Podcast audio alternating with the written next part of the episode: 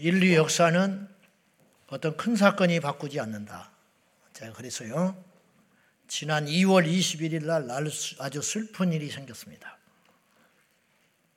우후죽순처럼 별일이 많지만 너무 위험한 일이 하나 생겼어요. 2월 21일 날 서울 고법 행정부에서 부장판사가 3명 있는데 이승한, 심준보, 김종호 이 세 사람 언론에 다 나온 이름이니까 이 이름들을 기억하십시오. 음.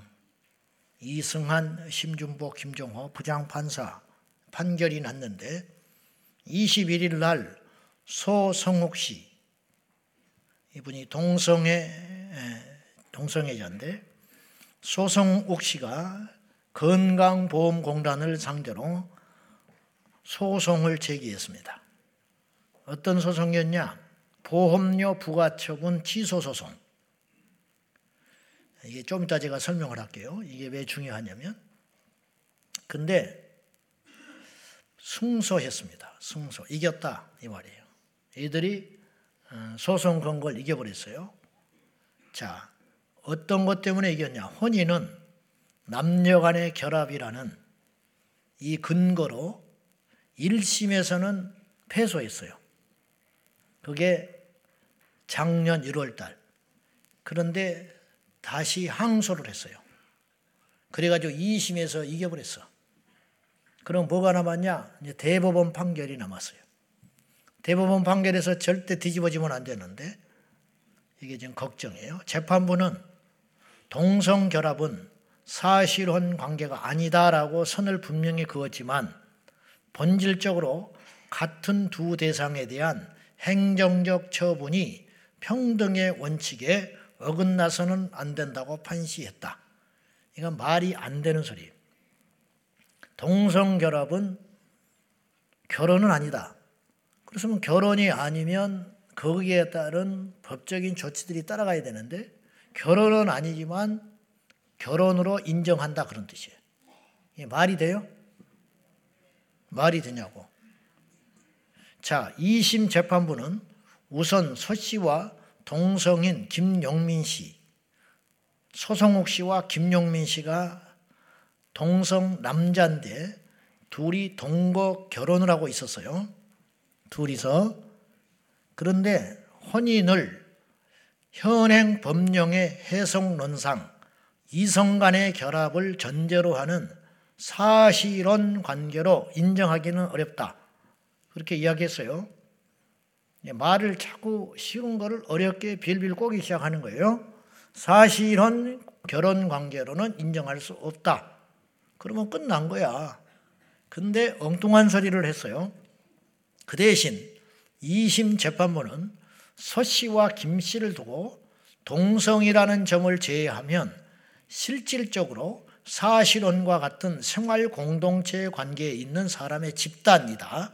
그렇기 때문에 동성결합 상대방이라는 표현으로 대신했다. 쉽게 말하면 동성결혼을 인정한다. 그런 뜻이에요. 이건 우리나라 역사에 굉장히 큰 사건이에요. 우리가 그 지금 뭐 다른 걸 걱정할 때가 아니에요.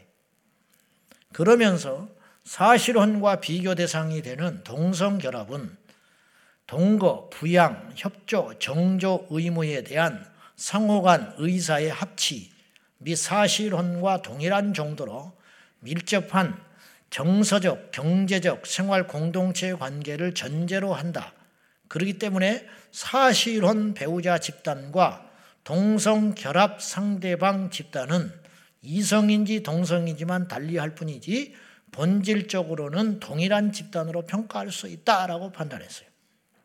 똑똑하니까 이렇게 말장난을 잘 하시는 것 같아요. 우리나라 사법부는 문제가 아주 많다고 생각해요. 저는 사람을 때려 죽여도 처음에 10년 때려요. 그랬다가 항소를 해. 아니 사람을 남의 멀쩡한 사람을 죽인 가장을 죽이고 음? 생명 같은 자식을 죽여놓고도 10년 정도 형을 받으면 억울하다고 항소를 해. 10년도 약한 거 아니요? 그래가지고 항소를 해가지고 5년. 그리고 5년도 또 길다고 그래. 그래가지고 온갖 걸 다 집어넣어. 그때 내가 뭐 정신 병 약을 먹고 있었다는 둥, 어? 뭐 상황이 그랬다는 둥, 막 술 취한 상태였다는 둥. 여러분 술 취한 상태에서 사람을 때려 죽이면 더 나쁜 놈 아니요? 근데 술 취해서 때렸기 때문에 정상 참작이 되는 거야. 앞으로 참고하세요. 사람을 죽이려면 여러분 차 운전도 멀쩡한 상태로 사고 낸 것이 큰 죄예요. 술 먹고 사고 낸 게 큰 죄예요. 상식이죠. 근데 살인은 멀쩡한 정 상태로 죽이면 죄가 더 커. 그 대신 술을 먹고 죽였잖아요. 그러면 형이 떨어져. 웃기는 나라가 된 거야. 나는 상식이 통하는 세상에서 좀 살고 싶어. 그러니까 이런 길을 열어놓으니까 너나 할 것 없이 없는 병을 만들고 진료서 내놓고 우울증 걸렸기 때문에 죽였다. 내가 요새 신경쇠약이 있어서 때려 죽였다. 그러면 20년 형 받을 사람이 5년으로 떨어지는 거야. 그것도 재판하느라고 왔다 갔다 하고 한 1, 2년 까먹으면 3년 있다 나와요. 대여섯 살 먹은 애를 데려다가 성추행해가지고 죽여버려도 5년, 10년이면 나와. 이런 놈의 나라가 어디가 있어? 우리가 이런 세상에 살고 있어요, 지금. 이게 정치 이야기입니까? 상식 이야기지. 아주 우라통이 터져가지고. 그러니까 어쨌든지 간에 본질적으로 동일한 집단이 돼. 이성 간의 결합이나 동성 간의 결합이나 동, 본질상 동일한 결합이다. 왜냐? 서로 부양하고, 서로 사랑하고, 정조도 지켜야 되고, 동성끼리 무슨 정조를 지켜?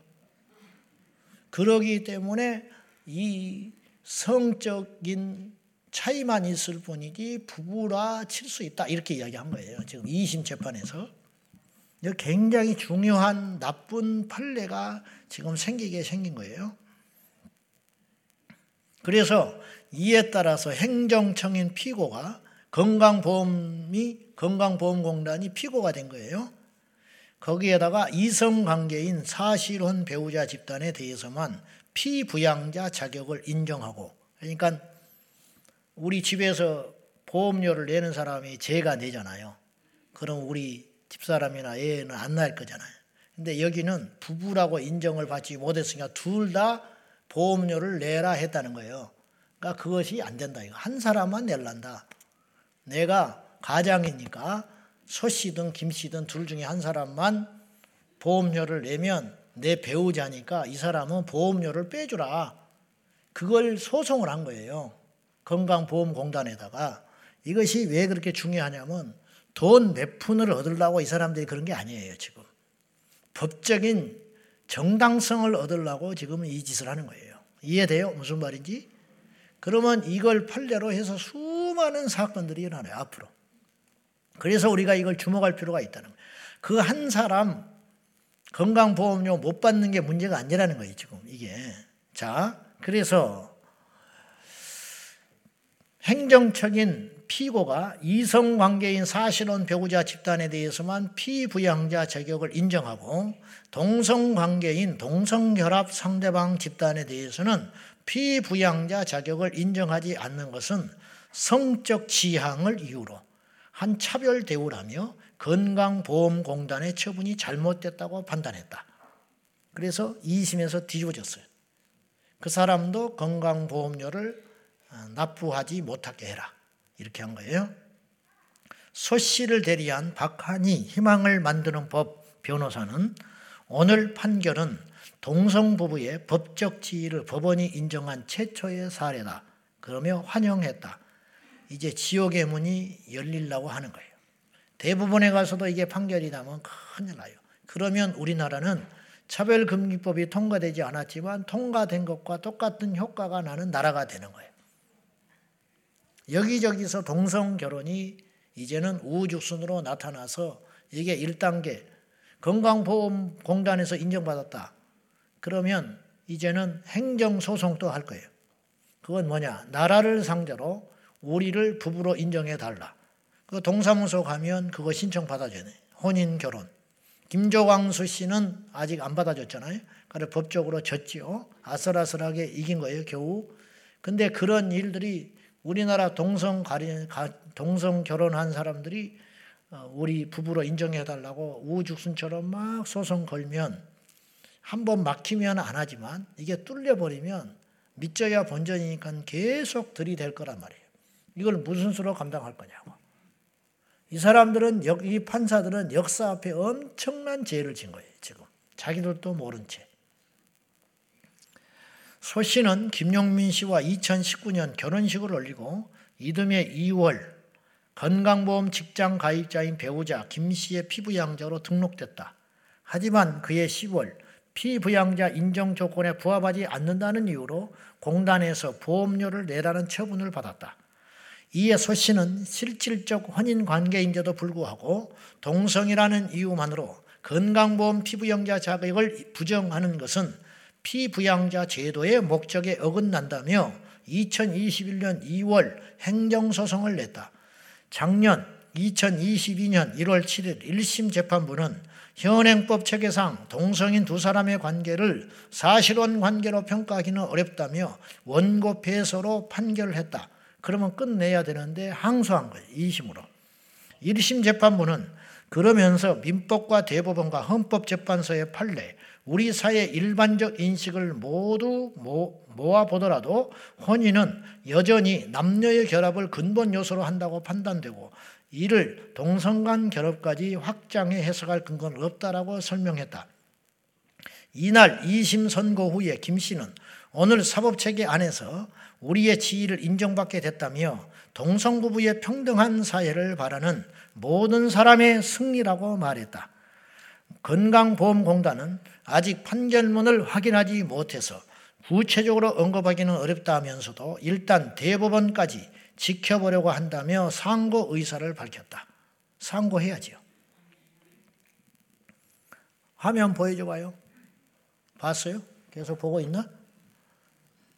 이겼다고 저렇게 기뻐하고 그 주변에 이제 변호사들이 붙어가지고 저 외국인 저런 사람들까지 끼어가지고 평등, 사랑, 혼인 평등, 혼인 평등이란 말로 난 처음 들어봤네.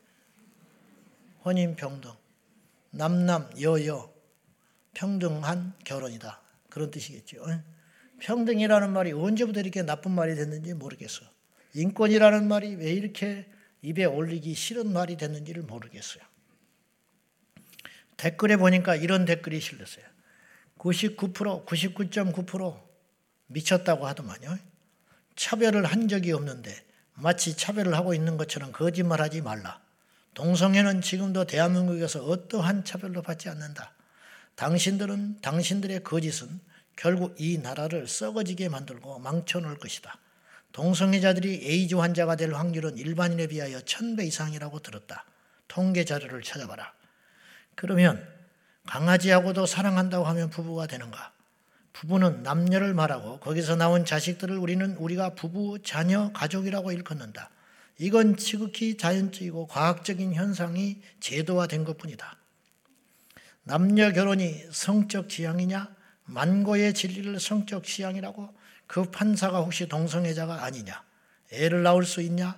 동성애자를 의료병원 누가 되느냐? 헌법은 남자와 여자의 결합을 부부로 규정하고 있다. 재판은 사회를 선도하는 게 아니라 가장 뒤에서 법률에 따라 판결해야 한다. 위헌적 판결을 비판한다. 헌법을 바꾼 거예요. 판사들이 헌법을 어긴 거예요. 우리나라 헌법에 결혼은 남녀 간의 결합이라고 명시되어 있어요. 이 헌법에 근거해서 재판하면 되는 거예요. 근데 헌법도 바꾸지 않고 재판을 제멋대로 했다는 건 이들이 헌법 위헌자라는 뜻이에요. 이 불법한 세상이 된 거예요. 이제 곧 개랑 결혼했으니 개 치료비도 건강보험 해달라고 하는 세상이 오겠다. 고양이랑 결혼하고 가재랑 결혼하고 금붕어 전부 다 가능하다. 이게 우리가 웃을 일이 아니라 인형하고 결혼한 사람이 나왔잖아요. 브라질에서. 어머니하고 결혼한 사람이 미국에서 나왔잖아요. 자동차하고 결혼한 사람도 곧 나와요.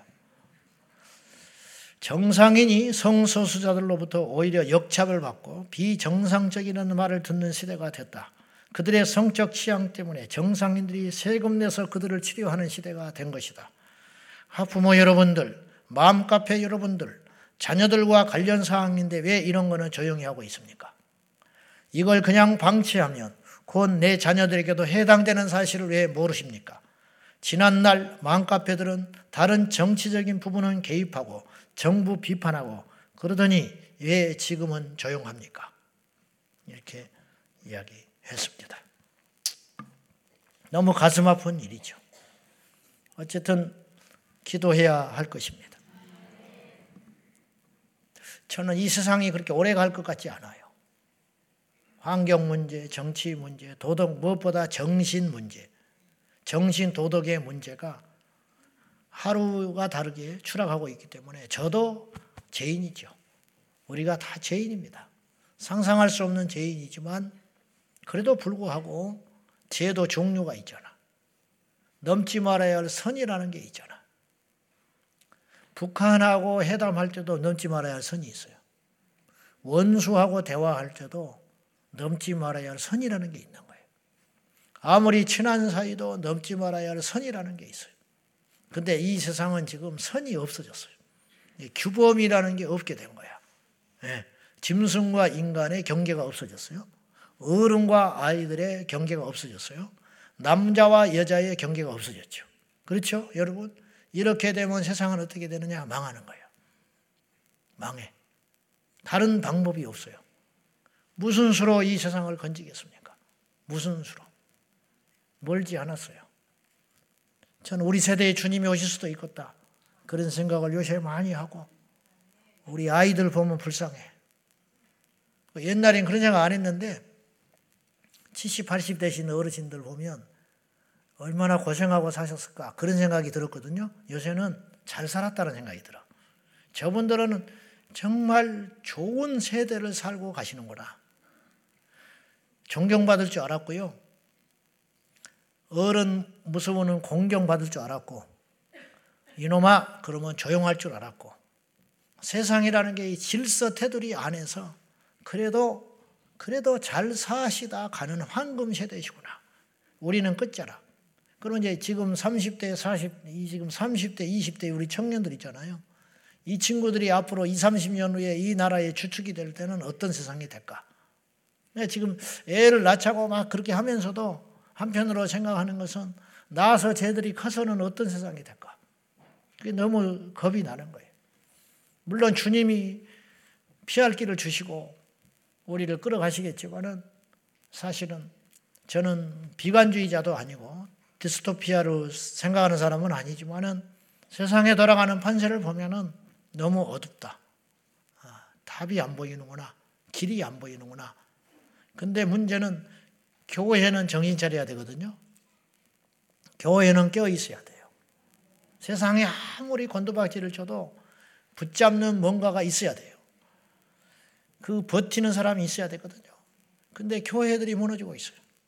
그러면 끝난 거야. 답이 없어.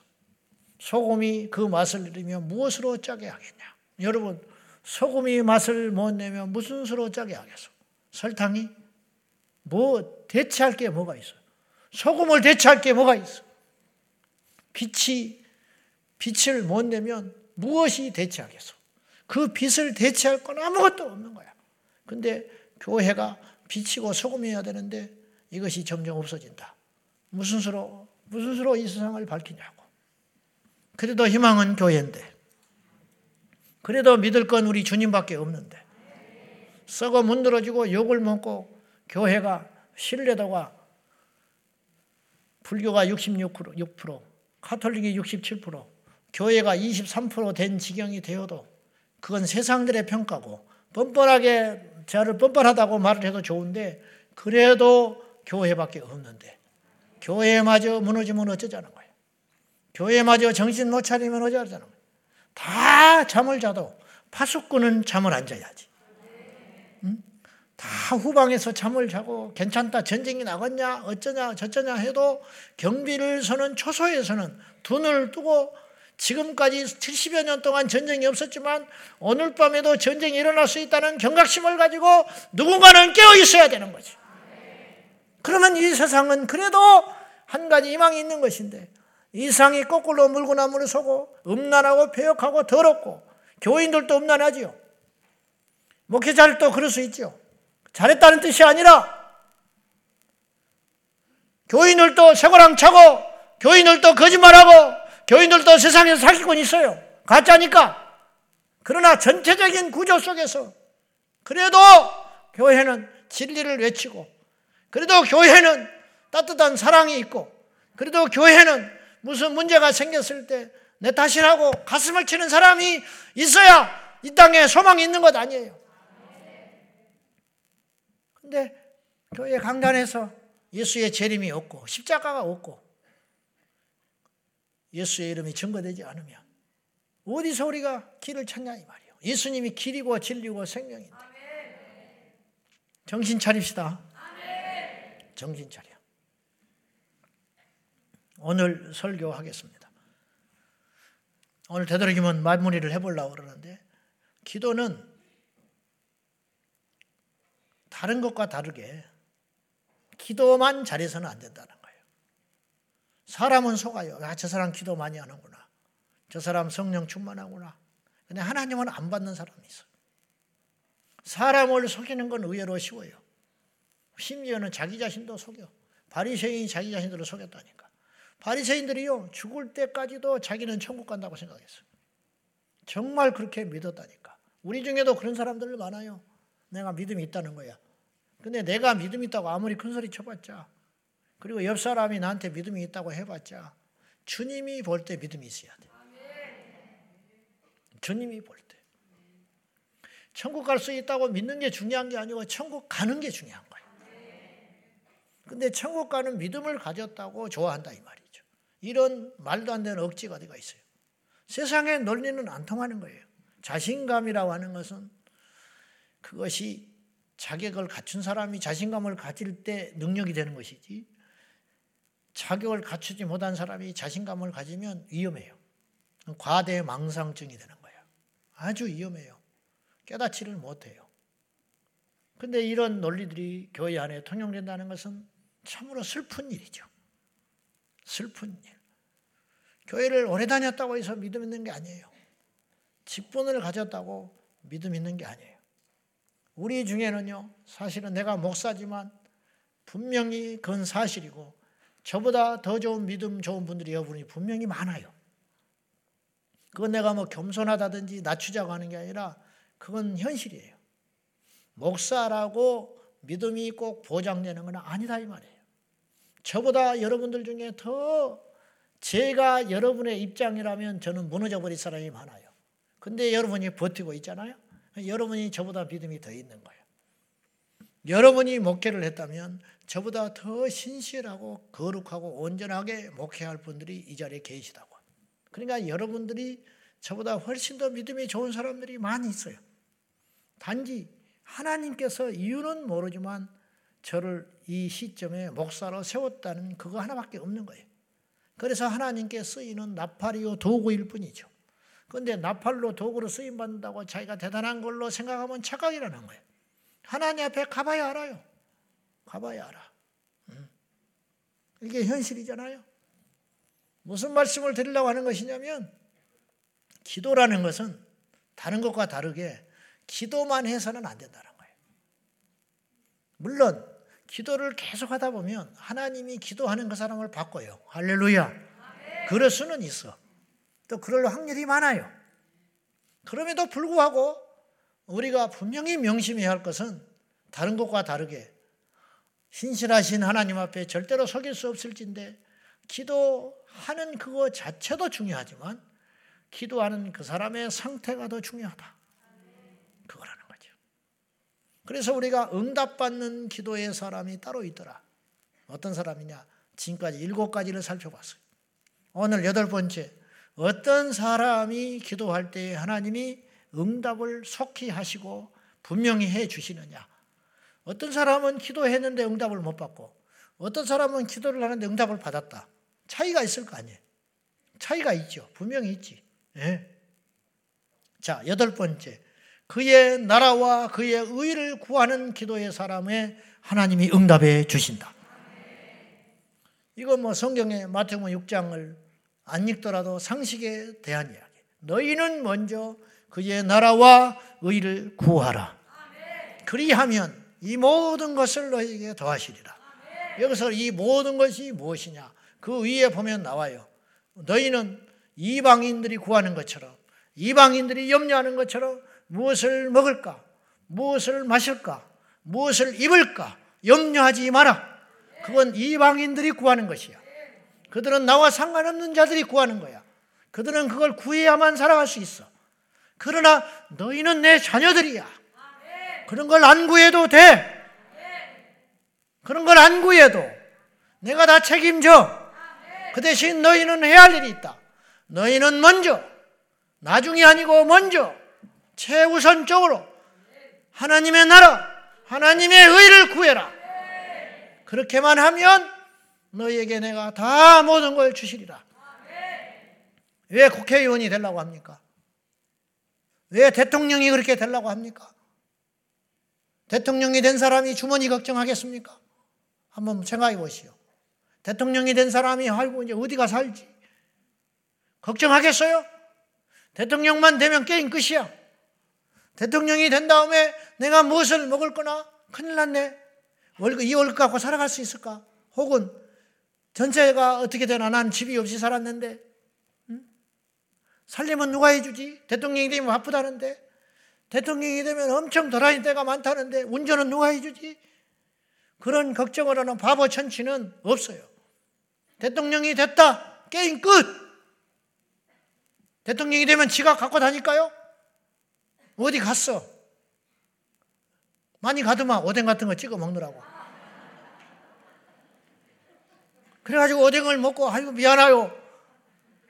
내가 지갑을 안 가져왔다. 카드가 없어서 그런데 계좌번호 하나 주시오. 내가 청와대에 가서 보내줄게. 그러면 계좌번호 써주겠어? 그렇게 말하는 사람이나 써주는 사람이나 바보 천치나 하는 짓이지. 응? 비서관이 다 따라다닙니다. 계산은 하잖아. 흉내 내느라고. 공짜로 먹었다는 소리 듣기 싫어서. 그게 자기 돈이요, 나라 돈이요, 판공비요. 우리가 낸 세금이야. 그 양반 오뎅 먹는 것이. 알아요? 자기 돈으로 먹는 게 아니야. 우리가 낸 세금으로 오뎅 먹고, 우리가 낸 세금으로 기름 떼서 차 타고 다니고, 우리가 낸 세금으로 청와대 불 켜고, 우리가 낸 세금으로 외국에서 높은 사람 오면 식사 대접하고, 그러면서 자기가 하는 것처럼 그렇게 살아가는 거예요, 그렇게. 그래도 우리는 그를 나쁘다고 하지 않아요. 그런 거 돈 쓰는 거에 대해서. 정치나 똑바로 해라. 이렇게 이야기하지. 왜 돈 많이 쓰냐? 왜 좋은 차 타고 다니냐? 시비 안 걸어. 무슨 말인지 알아요? 마찬가지로 우리가 하나님의 나라와 의를 구하면 다른 거 걱정하지 말라는 거예요. 여기서 이제 우리의 믿음이 발동이 돼야 되는 거지.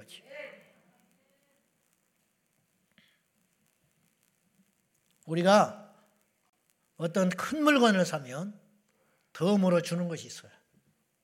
이불을 가서 내가 300만 원어치를 샀어. 그러면 베개는 그냥 줘. 그래 안 그래? 그 안 받아도 이상한 거고 안 줘도 이상한 거야. 300만 원어치나 이불을 샀는데 베개를 안 줘? 그런 가게는 안 가버려야지. 주란 소리 하지 않아도 준다고. 고마워서. 그렇게 많이 팔아줬는데 근데 베개를 준단 말이에요. 근데 여러분이 이불 가게 가서 베개 좀 주시오 그래 봐. 응? 앞 사람이 보니까는 베개 들고 가던데 그거 물어보니까 그냥 줬다는데 나도 베개 하나 주시오. 그럼 빰 맞아. 장사한테 죽겠는데 엉뚱한 소리 한다고. 응? 무슨 말인지 알아요? 알겠지? 무슨 말인지 알겠지? 큰 것을 구하면 작은 것은 따라온다. 제자들이 전도하러 갈 때 먹을 거 걱정하라고 그랬어요? 도시락 싸갖고 가라고 그랬어요? 지갑 챙겨서 가라고 그랬어요? 천만에 가! 다 뺏어버렸어, 있는 것도. 주님이. 걱정하지 말라고. 전대 뺏고. 어. 두벌 옷도 가져가지 마. 그건 뭐냐? 옷 떨어지면 걱정하지 마라. 너희들이 전도하면, 복음 전하면 내가 옷도 주고, 너희들이 복음 전하면 먹을 것도 내가 다 준비해 놨어. 어떤 집에 갔어요. 복음 전하다가 식사 때가 돼서 잠잘 때가 돼서 그 집에 들어가려고 갔어. 근데 그쪽에서 미친놈이라고 밥을 안 준다는 거예요. 네가 내가 너한테 밥을 줘야 할 이유가 뭐냐? 네가 뭔데 우리 집 와서 잠을 자려고 그래? 그러면 두 말 하지 말고 나와 버려라. 나와 버려라. 걱정하지 말고 나와. 다른 집을 찾아. 다 내가 준비해 놨어. 단지 찾는 데 시간이 걸릴 뿐이야. 할렐루야. 요게 중요하다는 거예요. 요것이 중요하다. 저는 우리 교회를 몇천 명 되는 교회를 만들어 주시오라고 기도한 적이 한 번도 없어요. 하나님이 듣고 계시지만. 해본 적이 없어. 내 양심상 나올 수가 없어요. 앞으로도 못 나와. 주여 만 명 되는 교회 만들어 주세요. 몇천 명 모이는 성전을 주세요. 해본 적이 한 번도 없어요. 하나님이 알아요. 하나님이 알아. 하나님의 진리와 하나님의 뜻과 하나님의 공의, 하나님의 영광이 짓밟히지 않도록 우리가 힘써 구하는 것이 이 시대에 하나님의 나라와 의를 구하는 것이다. 쉽게 말할게요. 이 땅에 동성애에 대하여 침묵하지 않는 것, 하나님의 진리를 정면으로 도전하는 사탄의 사상들과 인본주의적 사상들과 하나님을 믿되 천국과 지옥을 믿지 아니하고 주님의 심판과 재림을 농담이나 기독교 전승허구 교리 정도로 치부하는 사람들에 대하여 강력하게 영적인 진리를 선포하는 것. 그것을 그렇게 행동하는 사람들의 기도를 하나님이 기뻐하시고 들어주신다.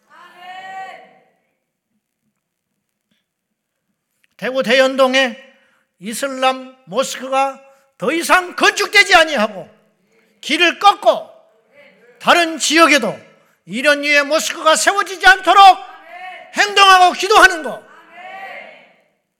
그러면 하나님이 쌀을 구하지 않아도 쌀 주시고 억지 소리 같습니까? 우리 하나님 그런 분이다 이런 말. 선교사님들이 선교제 가서 열심히 복음 전하고 선교하면 하나님께서 먹을 것, 자식이 입을 것, 학자금 전국에 전 세계에 있는 기독교인들을 동원해서 먹이고 입혀줘요. 갑자기 어떤 선교사님이 생각이 나. 어떤 분이 목적으로 헌금을 한다고요. 교회에다가 여지 없어요. 보내주면 그 사람이 그게 필요한 거야. 왜 많고 많은 선교사 중에 또 생각났으면 그만이지. 기도를 하고 말지. 혹은 염려하고 말지. 왜 평소에 친분도 없는데 나도 죽겠는데 힘들어 죽겠는데 왜 이 부담감을 하나님이 주셔서 이 헌금을 하게끔 만들고 이렇게 하느냐? 그거예요. 차별금지법 제정 반대를 위해서 헌금하는 그 헌금은 나는 특별한 헌금이라고 생각해. 특별한 헌금. 미국에서 우편으로 수표가 날아와요. 이름도 밝히지 않고 한국에 방문했다고 달러를 넣어주고 가요. 그 돈이 어떤 돈입니까? 그분들이 이국 만리에서 뿌리 내리고 그 무시받으며 인종차별을 받아가면서 마늘 냄새 난다고 피부색이 다르다고 언어도 안 통하는 그 지역에 가가지고 밑에서부터 얼마나 고생하고 수모를 하고 호주에 가서 장로님 부부를 만났는데 30여 년 동안 옷을 20달러 이상짜리를 사본 적이 없대. 처음 사봤다더만.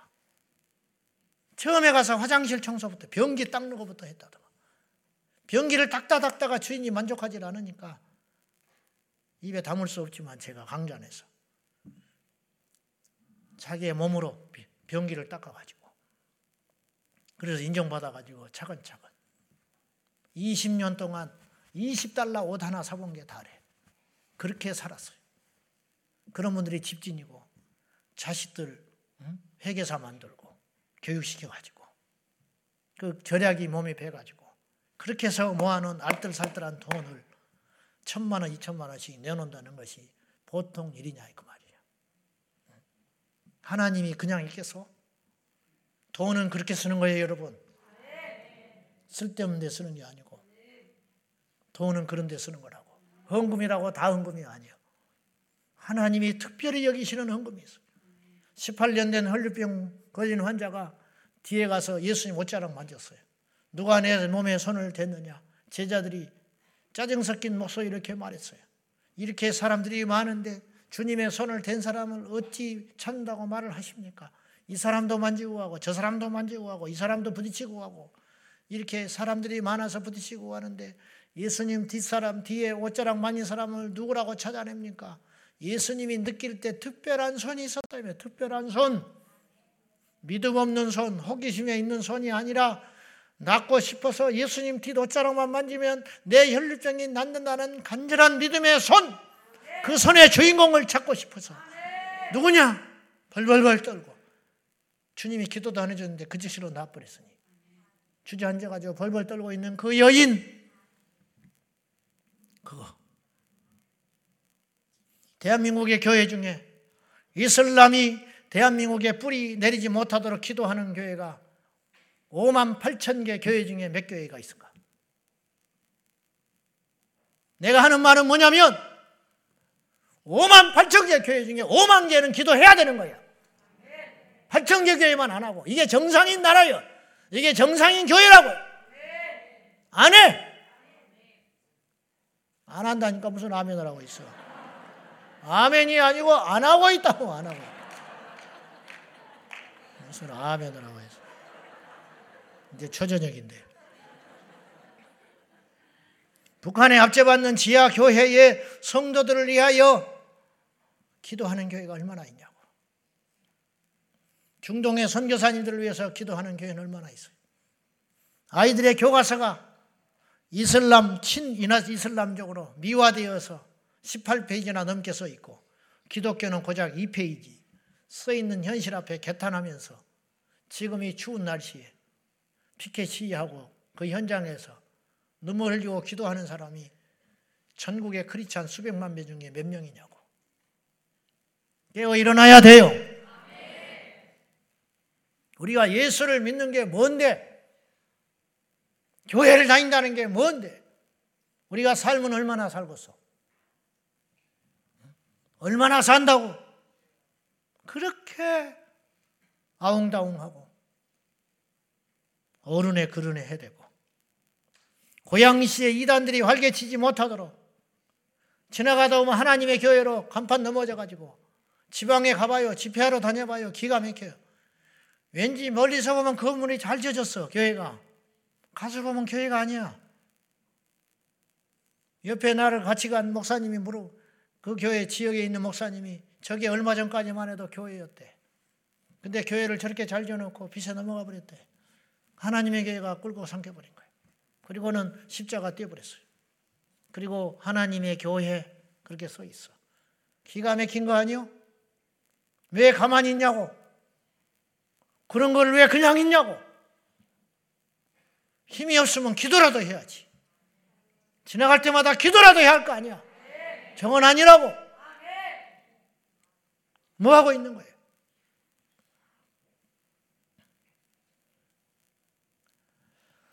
성혁명 사상에 입각한 음란과 낙태 조장, 동성애 사상을 주입하는 내용들이 교과서에 뻘겋게 들어와 있는데 그냥 있어요? 그 기도해야 되는 거 아니야? 간단해요. 나라가 망하면 교회도 없고, 우리도 없고, 가정도 없고, 일터도 없고, 애써서 모은 노후 자금도 필요 없고, 믿고 있는 연금도 필요 없어요. 재롱 떠는 손주의 재롱도 볼 수 없어요. 이제 막 들어가서 단정한 새 집도 살 의미가 없어요. 아무런 필요가 없어요. 얼마나 위험해요. 그런데도 동성애, 차별금지법 침묵하고 말하면 정치적이라고 그렇게 철없는 소리나 하고 대단히 고상하고 영적인 것처럼 우리 교회 기도 수첩이 있습니다. 여기 중보 기도팀들이 이제 이걸 하나씩 가지고 기도하는데 여기 보면 우리하고 전혀 상관없는 기도가 90% 이상이야. 이 기도가. 우리하고 상관없는 기도가 당장에 와닿지도 않는 기도들이 90% 이상이라고. 90% 이상. 우리가 알지도 못하는 성교사님들, 우리가 가보지도 못한 나라들, 기독교 박해국가. 우리만 박해 안 하면 되지. 안 받으면 되지. 기독교 박해국가가 뭐가 중요하다. 1등 북한, 2등 아프, 아프가니스탄. 언제 우리가 만나기를 우리가 그 나라에 갈 일이 있어. 우리 집 내 새끼도 구원 못 받고 내 남편 하나도 전도 못 하고 있는데 아프가니스탄에 핍박받고 있는 그두 영혼들을 위해서 기도하자고 이게 기도가 나올 기도입니까? 그러나 이렇게 기도해야 된다 이 말이에요. 이걸 기도하면 하나님이 내 새끼 살려 주신다 이 말이요. 좀 뭘 알아야 할 거 아니에요. 응? 여러분 먹을 걸 구해야 하나님이 주신지 알아요? 구하지 않아도 받는 사람이 있고 구해도 못 받는 사람이 있어. 너희는 먼저 그의 나라와 그의 일을 구하라. 주님이 말씀하셨어요. 너희가 구하지 않아도 있어야 할 것을 아시는 주님이. 여러분, 우리가 구하지 않아도 주실 때가 있다니까. 그러나 꼭 구해야 할 것이 있다 이 말이에요. 그럼 뭘 구해야 되느냐? 그의 나라와 의는 꼭 구해라 이 말이에요. 먹을 것, 마실 것, 입을 걸 구하느라고 그의 나라와 의를 구하지 아니하면 마실 것, 먹을 것, 입을 것도 안 생겨요. 그의 나라도 안 일어나고. 그러나 하나님의 나라와 의를 구하면 주님이 이 큰 기도도 들어주시고 우리에게 소소한 모든 일상의 것들을 우리 하나님이 얼마나 세밀하신 분인데 여러분의 자녀들의 학비를 구하지 않아도 들어주시고 여러분의 자녀들의 건강을 구하지 않아도 들어주시고 여러분의 자녀들의 혼삭기를 구하지 않아도 내가 주님 앞에 기쁜 존재가 되기만 하면 하나님이 들어주신다고 믿으십니까? 좀 영리한 사람이 돼야지. 큰 기도를 해라 그랬어요 제가 종종. 큰 기도. 큰 기도라는 말은 소리를 크게 내라는 소리가 아니에요. 큰 기도라는 말은 바운다리를 크게 치라. 크게 쳐라. 다시 말하지만 내 코도 석자예요. 내 코도 석자인데 무슨 선교사님들을 기도하고 내 코도 석자인데 물은 트리키의 지진 사태를 위해서 기도하고 내 코도 석자인데 무슨 우크라이나 전쟁을 위해서 기도하고 내 코도 속자인데 무슨 핍박받는 박해받는 그리스도인들을 위해서 기도하는 엄두가 어디가 있냐고. 내가 내 쌀떡에 먹을 것이 없는데. 그럼 맨날 쌀떡에만 구하면 그것도 못 구해. 그것도 안 생겨. 그러지 말고 조금 더 우리는 머리를 쓰라 이 말이에요. 큰 것을 구해라. 하나님이 기뻐하는 걸 구해라. 엘리야가 하나님의 나라와 의를 구하니까 노뎀나무 아래에서 숨죽이며 낙심해가지고 내 생명을 데려가라고 구할 적에 우리 주님께서 떡을, 음료를, 까마귀를 통해서 공급해 주지 않습니까? 주님이 떡 달라고 안 했어요. 주님이 물 달라고 하지 않았다고요. 어떻게 하면 엘리야는 그 시대에 하나님의 종으로서 사명을 감당할 것인가? 그랬더니 하나님이 능력도 주시고 권세도 주시고 힘도 주셔서 아방과 맞서는 영적 거물이 되게 하셨어요. 그렇게 되고 싶어서 된 게 아니라고. 그것. 다시 한번 우리 사랑하는 성도님들 절대로 작은 것을 구하지 말고 하나님의 나라와 의를 구하는 큰 기도의 사람이 될 수 있기를 예수님의 이름으로 축원합니다. 아홉 번째로 그래서 어떤 사람의 기도를 하나님이 기뻐하시느냐면 행동하는 기도의 사람을 기뻐하세요. 행동하는 기도의 사람. 예수님조차도 기도하신 후에 전도하러 나갔어요. 여러분 예수님이 전도를 뭐하러 합니까? 예수님이 전도를 뭐해? 디모데후서 디모데전서 2장 4절에 보면 하나님의 소원이 두 가지가 있어요. 첫째, 모든 사람이 진리를 알기를 원하신다. 모든 사람이 구원받기를 원하신다. 여러분, 예수님의 전도는 간단할 수 있어요. 어느 날 갈릴리에 딱 가셔가지고 갈릴리에 사는 모든 영혼들은 주께로 돌아올지니라. 그러면 돌아와 버려요. 이 땅에 있는 모든 소경은 눈을 뜰지어다. 끝나요. 만날 필요도 없어. 근데 주님이 뭐하러 만납니까? 뭐하러 만나? 이 인류 역사상 앞으로 절대로 굶어 죽는 자가 한 명도 없을지니라. 그러면 한 명도 안 죽어요. 굶어 죽지 않아. 그럴 수 있는 주님이 그렇게 사역하지 아니하시고 어떻게 일하셨느냐? 마가복음 1장 37절과 39절 다 같이 시작 만나서 이르되 모든 사람이 주를 찾나이다. 이르시되 우리가 마을들로 가자.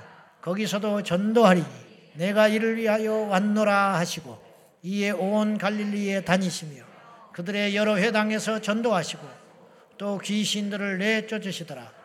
이날 주님께서 굉장히 바쁘시고 피곤하셨어요. 그 전날 새벽 미명에 새벽에 동뜨기 전에 엎드려서 기도하러 들판에 가시기 전날 어, 얼마나 바쁘셨냐면 베드로의 장모에 가서 신방하고 그 누워 있는 열병 걸린 베드로 장모 고쳐졌죠. 회당에 가서 말씀 가르쳐줬죠. 귀신 쫓았죠. 질병 고치셨죠. 그래요. 밤 늦게까지 식사할 겨를도 없이 이 시간은 정확히 안 나와 있지만 12시, 1시, 적어도 1시 이상 신방하시고 막 계속 여러분이 병이 나서 예수님 만나고 그럼 가만히 있겠어? 평소에도 이렇게 말을 잘하는데?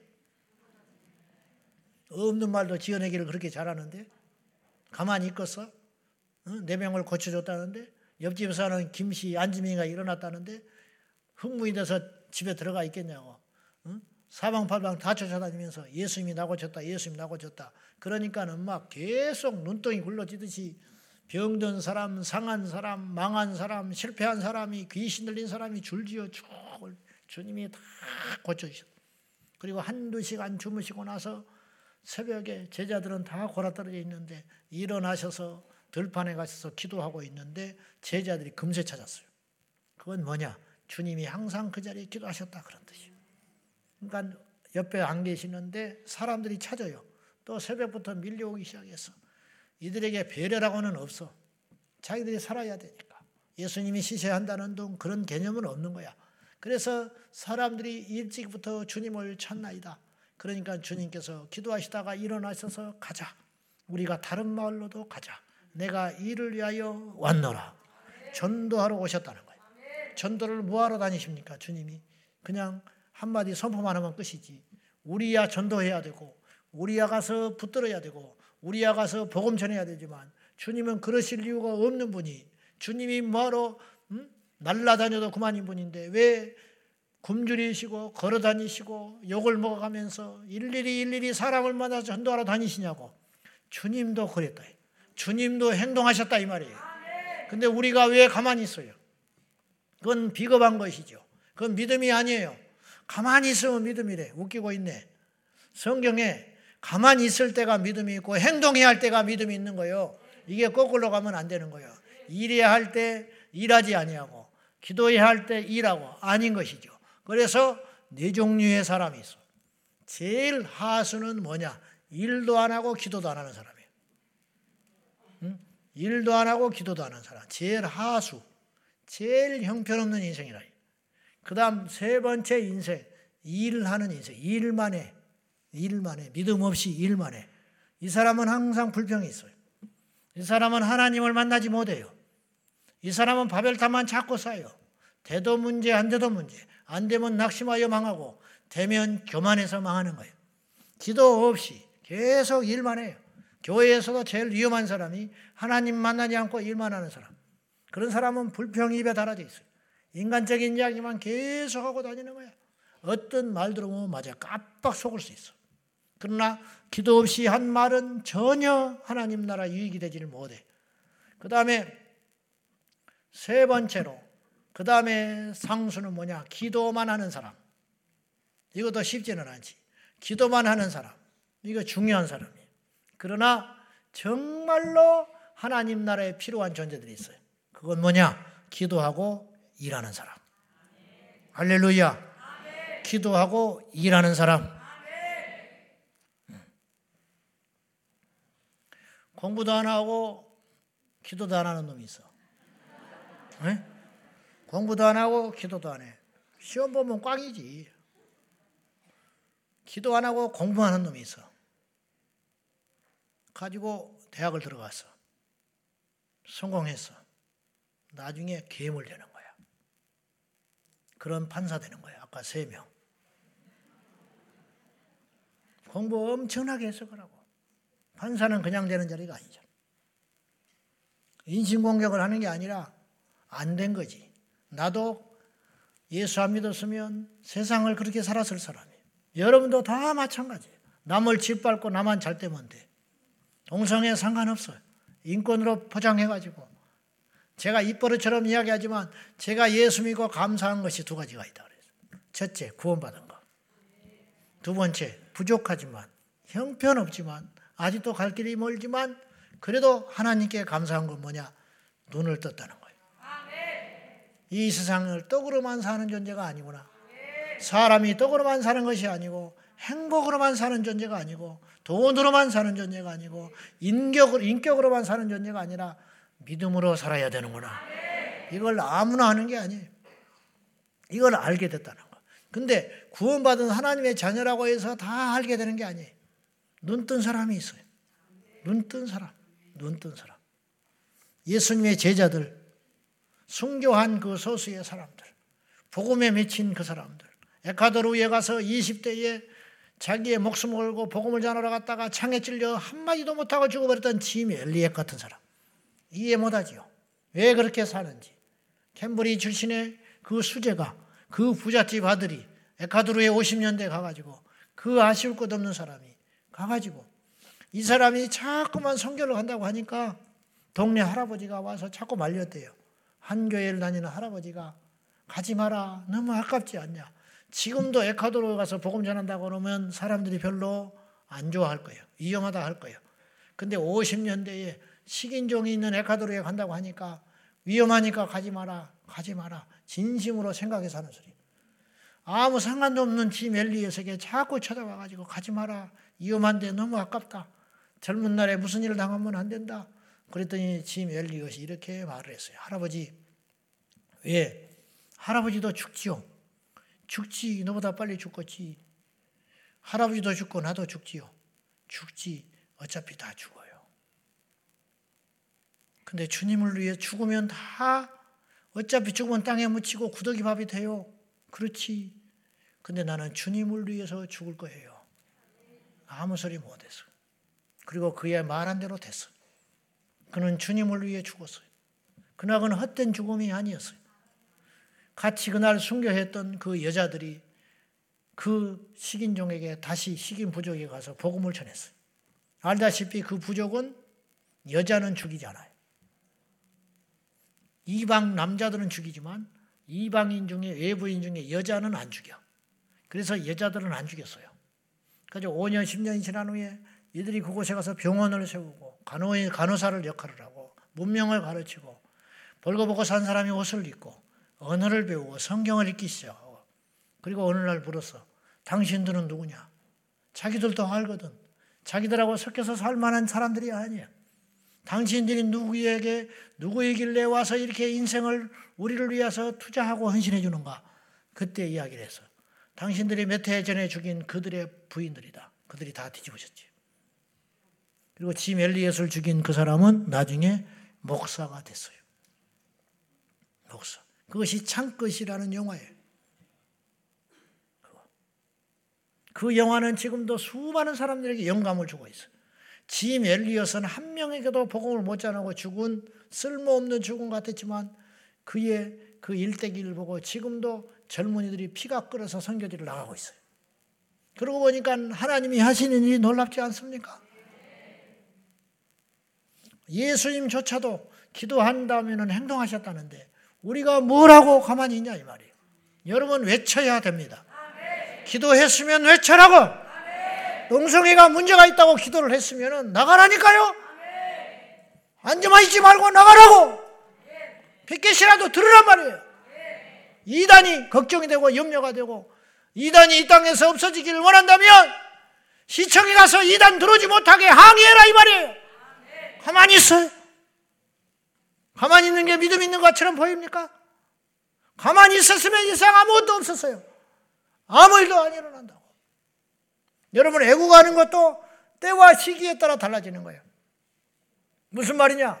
평소에는 세금 많이 잘 내는 것도 애국이에요. 평소에는 공부 열심히 하는 것도 애국이라고.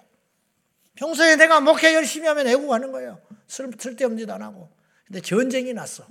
전쟁이 났으면 공부하던 사람이 일어나서 칼이라도 들어야 되는 거예요.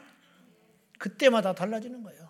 지금의 애국은 뭐냐? 지금의 믿음이라는 건 뭐냐?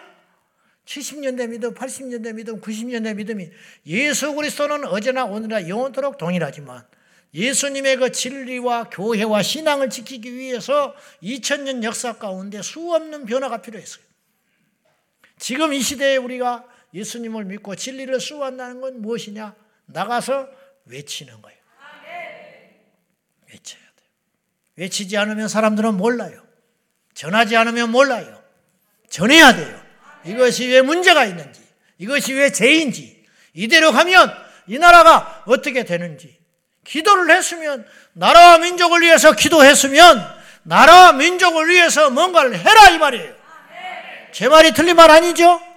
근데 기도만 해. 기도만 해도 되지. 기도했기 때문에 이 나라가 이만큼 버티는지도 모르나 사실 기도했으면 외치라. 국회의원을 움직이고 국회를 쫓아가고 법을 바꾸고 나쁜 법을 만들지 못하라고 막고 이 법안 재판이 진행이 되면 항의를 하고 그래서 다시는 그런 판결이 나오지 못하도록 그리 할 때 이 나라가 깨끗해지고 거룩해지고 온전해지고 하나님의 정의가 이 땅에 일어난다는 거예요. 네. 여러분, 이 땅의 모든 목사님이 설교를 잘하고 싶죠. 목회를 잘하고 싶지. 근데 설교 준비를 안 해. 설교가 나오겠어? 어쩌다 한번 나올 수 있어. 그건 설교자를 사랑한 게 아니라 나기를 통해서도 말하시는 하나님처럼 급하니까 모인 성도들을 살려야 하니까 하나님께서 속으로는 우라통이 터지지만 한 번 써주는 거야. 영감을 확 줘가지고. 근데 그거 재미를 봤네. 맞들였어. 계속 그 짓을 하는 거야. 설교 준비를 안 하고. 성도들은 다 죽어요. 왜 목사가 설교 준비를 강단에 서냐고? 왜? 왜 성도들이 먹고 노냐고? 일을 해야지. 일할 수 있을 때 일을 해야지. 왜 젊은이들이 공부를 안 하냐고. 제가 이전에 캄보디아에다가 선교사를 한 사람 파송해 놓고 이 친구가 빵빵한 후원을 받았는데 관계가 틀어져 가지고 끈떨어진 연대 가지고 나를 찾아왔어요. 파송만 해주면 저희가 생명 바쳐서 선교하겠다고. 파송해 줬어요. 80명 우리 교회 성도 모일 때. 말이 그렇지 파송만 어떻게 해줘. 그리고 우리가 힘을 내서 지원을 해줬죠. 그리고 내가 약속을 하나 받았어. 나보다 나이가 한참 어리니까 너는 가서 다른 쓸데없는 일 하지 말고 캄보디아에서 몇 년간 선교를 했는데 캄보디아 말도 제대로 못하냐? 그래가지고 무슨 선교를 하냐 앞으로? 대학을 들어갔어요. 푸놈펜 대학에 들어가서 다른 거 하지 말고 공부해. 공부를 해서 캄보디아어를 완전히 익혀라. 그럼 하나님이 너를 통해서 엄청난 일을 할 거다. 네가 지금 할 수 있는 일은 뭐냐? 네가 할 수 있는 최고의 성교는 공부하는 거야. 공부하다가 죽어 내가 그래서. 너 공부하다가 죽어버리면 선, 순교하는 거야. 이 시대에 순교하는 거야, 네가. 공부하다가 죽어버려라. 그러면 순교하는 거다.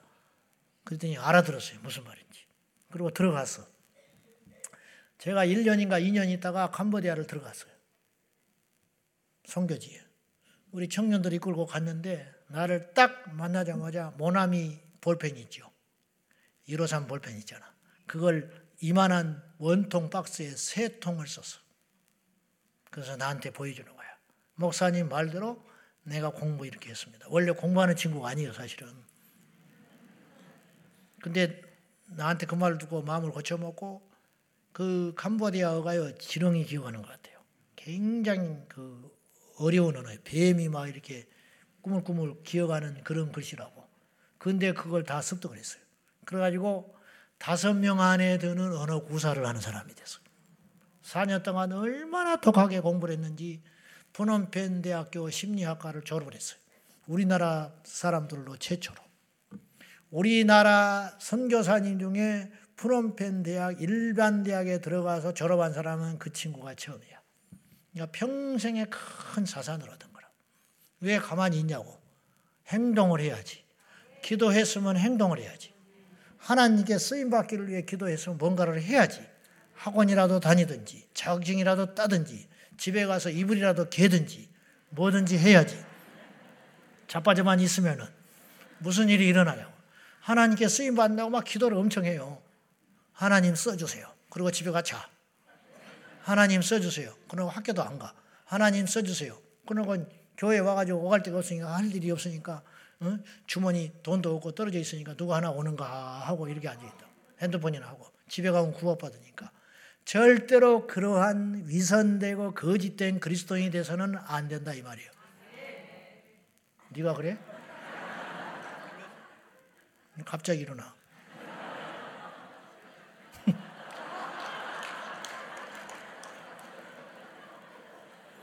행동하는 기도. 아멘. 내가 우리 성도님들을 참 귀하게 생각하는 것이 이 부족한 사람이도 불구하고 가자 그러면 가고 모이자 하면 모이고. 그래서 이 엄동설 안에 이상하게 나간 날만 추워요. 우리만 나가기만 했다면 추워. 나도 양심 있는 사람이라 매주 어디 오라 그래. 사람 보내달라고 그러 나는 못 보내 다. 일일이 다 대응을 못 한다고. 나도 낯짝이 있지. 무슨 우리 성도들은 무슨 죄가 있어? 맨날 가자 가자. 그러면 어떻게 하자고? 에? 직장도 포기하고 나오시고 에? 막 기침하면서 나오고 그래 한번 모였다면 주일날 또 교회 못 와요 에? 열감기 걸려가지고 나만 손해야 그러나 우리는 우리 자신들을 위해서 믿는 사람이 아니에요. 하나님의 나라와 의를 구하여 그것을 행동으로 옮기면 주님이 여러분의 자식을 책임져 주시고 우리 후대를 책임져 주시고 우리 교회의 미래를 책임져 주시고 나는 그걸 믿기 때문에 할렐루야 잔머리를 쓰지 말고 큰 머리를 써라 할렐루야 잔머리를 쓰지 말고 큰 머리를 써라 오늘 하루를 생각하지 말고 내일을 생각하고 내일을 생각하지 말고 올 한 달을 생각하고 올 한 달을 생각하지 말고 1년, 10년, 100년 후를 생각하면서 우리는 천국에 가도 이 나라는 영원히 살아야 할 거 아닙니까? 우리는 동성애하고 상관이 없다 할지라도 우리 손주, 우리 자식들은 동성애자가 되면 안 되지 않습니까? 우리는 이슬람하고 상관없이 믿음을 지키고 주님 앞에 가지만 우리 자식, 우리 손주들은 히잡을 쓰고 돌아다니는 세상이 되면 안 되잖아요! 이단 막자고 어느 교회 사람 보냈더니 하는 말이 우리 교회는 걱정 없어요. 그렇게 말을 했어. 우리는 걱정이 돼서 이단 맞고 있어? 우리 교회는 훈련이 잘 돼서 걱정이 없대. 그런 차원이 아니잖아. 우리 옆집에, 우리 옆 건물에 이단이 들어온다고 해서 우리 교인이 거기를 가겠습니까? 드나들기를 하겠습니까? 그럴 일은 없지. 그걸 내가 걱정을 하는 게 아니잖아요. 이 동네에, 이 도시에 이단이 들어오면 우리가 전도해야 할 그 영혼들, 그 금쪽 같은 영혼들이, 그 10대 청소년들이 이단에 가면 젊은이들이 버글버글해요. 신학기 시작하면 신촌, 홍대 앞에 이단들이 진을 치고 교회에서 어리버리 해가지고 예수님 만나지 못하고 예배 시간에 눈이나 껌벅껌벅하고 성경 한 번도 안 읽고 기도하자고 그러면 하품이나 하고 있고 주일날 교회 억지로 끌고 나오다가 어쩌고 저쩌고 다니다가 이쁘장한 아이가 성경 공부하자고 하면 홀딱 넘어가가지고 이단에 가가지고 성경 공부하다가 눈이 뒤집혀가지고 어? 집에도 안 들어오고 합숙하면서 이단 교리 둘둘둘 외워가지고 신천지가 성경 구절을 사천 구절을 외운대. 사천 구절. 우리 중에 49절에 외운 사람도 몇 명 없어. 신천지는 한 달에 한 번씩 구두굽을 다 갈아치워요. 얼마나 돌아다니면서 전도를 하는지. 가짜가 진짜처럼 활개치고 다니고 어설프게 가르쳐 놓으니까 애들 비유 맞히고 애들을 응? 비유 맞히고 넣게 하지 않느라고 사춘기 건드리지 아니하고 그냥 놔두고 방치했다가 어찌 돌아오겠지? 주여 주여. 한숨만 쉬고 있다가 애들 다 뺏겨가지고 대학 가가지고 머리 꺼져가지고 어디 성경 공부하러 다닌다고 좋다고 나중에 알고 이단에 쏙 빠져가지고 나까지 전도하려고 덤벼들고 정신 못 차리고 분별 못하고 무엇이 진짜인지 가짜인지도 못하고 금쪽 같은 자식들을 이단에 뺏기고 교회에서 현찮으니까 거듭나게 만들고 성령 받게 만들고 불만되게 만들고 순교자의 정신으로 만들어야 되는데 목에 칼이 들어와도 예수 예수 외에는 길이 없다고 어디서 이단이 와서 넘실거리고 웃기는 것들이라고 말이야 마땅 쳐가지고 쫓아버리고 우리 전도팀들이 가서 전도하면 이단들이 도망가 버려 할렐루야! 승리한다. 그것이 승리라 이거몇 살 잡고 싸우는 게 승리가 아니고 우리 전도팀이 안 나가니까 그 자리에 진치고 있더라는 거예요. 방학 하느라고 안 났다가 나가니까 거기서 여호와 증인 어쩌고 저쩌고 우리가 가니까 전부 도망가고 없어요. 마귀를 대적하면 피하게 돼 있어요. 행동해야 됩니다. 복음 전하는 행동, 기도했을 만큼 기도하는 만큼 행동해라. 그것이 믿음이. 그것이 믿음. 들판에 가야 돼. 고운 옷 입은 자를 보러 갔느냐? 궁궐에 가봐라. 세례요한이 되어라고 주님 말씀했어요. 광야에 외치는 소리. 세상을 바꾸는 힘. 기도하고 외치고 전할 적에. 행동할 적에. 하나님께서 우리와 함께 하시는 줄로 믿습니다. 옛날에 공산주의자들이 어떻게 빨간 물을 들였느냐? 주체 사상이니 뭐 막스레인주의, 자본론 그런 거 요약해가지고 딱 30분 가르쳐요. 뭐가 뭔지도 몰라. 신학생 딱 들어 저기 신학기에 딱 들어오면 30분 가르친대. 딱 가르치고 손에다가 그거 요약한 책을 딱 넣어주고 지하철에 가라. 가서 전해라 그런다는 거예요. 뭘 알아야 전해? 근데 어설프게 들은 거 가지고 가서 막 전한다는 거예요. 며칠만 하고 눈에 불이 나. 확 확신에 차가지고 그렇게 만들어가는 거예요. 마귀도 그 전략을 알고 있어요. 맨날 교회 안에만 갇혀가지고 비시비시 나다가 힘이 뻗치니까 주차장에서 싸우고 식당에서 싸우고 여전대회에다가 싸우고 쓸데없는 짓거리하고 어떤 사람은 오른쪽으로 가자 어떤 사람은 왼쪽으로 가자 아니 가운데로 가자 웃기고 있네 가면 다 만나 조산모사 같아 조산모사 원숭이가 음? 아침에 세 개 주고 저녁에 네 개 준다고 했더니 난리가 나서 데모하고 응? 깨끗거리면서 응? 원숭이도 인권이 있다. 어째서 아침에 세개 주고 저녁에 네 개 주냐? 그랬더니 그 절연사가 그럼 알았다. 아침에 네 개 주고 저녁에 세 개 줄게. 와 박수 쳤다. 이게 조산모사요. 이게 조산모사. 아침에 세 개, 저녁에 네 개. 난리 났대. 그럼 아침에 네 개 주고 저녁에 세 개 줄게. 좋다고 박수 쳤다. 에너지가 뻗쳐가지고 우, 응? 우물한 개구리가 돼가지고 여러분 가슴을 키고 큰 그릇이 되죠. 우리가 가난할 수 있어요. 우리가 못 배울 수 있어요. 우리가 집안을 그렇게 만나가지고 못 배울 수도 있고 집안 형편이 어울 수도 있고 우리 상황이 그럴 수 있어요. 그러나 우리 하나님의 비전을 받아서 갈릴리에서 고기 잡던 베드로와 그 제자들이 모든 인류의 사도가 된 것처럼 그들이 영어를 했겠습니까? 그들이 일본어를 했겠습니까? 그들이 뭘 했겠어? 구구단도 몰랐어 그들은. 구구단도 모르지. 구구단을 어떻게 알겠어 그들이. 응? 안 그래? 고기 잡는 어부가 구구단도 몰라. 그냥 하루하루 그렇게 사는 거야. 오직 꿈이 고기 잡는 거야. 우리의 꿈이 어디에 있어야 되냐 그의 나라와 의를 구하고 행동하라. 비록 거기다 갖다 붙이는 말인지는 모르니 하박국 선지자가 외양간에 송아지가 없고 포도나무에 포도가 없어도 나는 여호와로 인하여 기뻐하리라. 그랬죠. 비록 외양간에 소가 없고 포도나무에 포도가 없고 내 쌀통에 쌀이 떨어진다 할지라도 나는 하나님의 나라와 의를 구하다 가겠다. 그렇게 결단하는 사람을 하나님이 그냥 두겠냐 이 말이에요. 사랑하는 성도 여러분. 연세도 드시고 힘도 없고 형편도 그렇고 여러 가지 상황이 있을 수 있어요. 그거 다 따지다가는 아무것도 못해.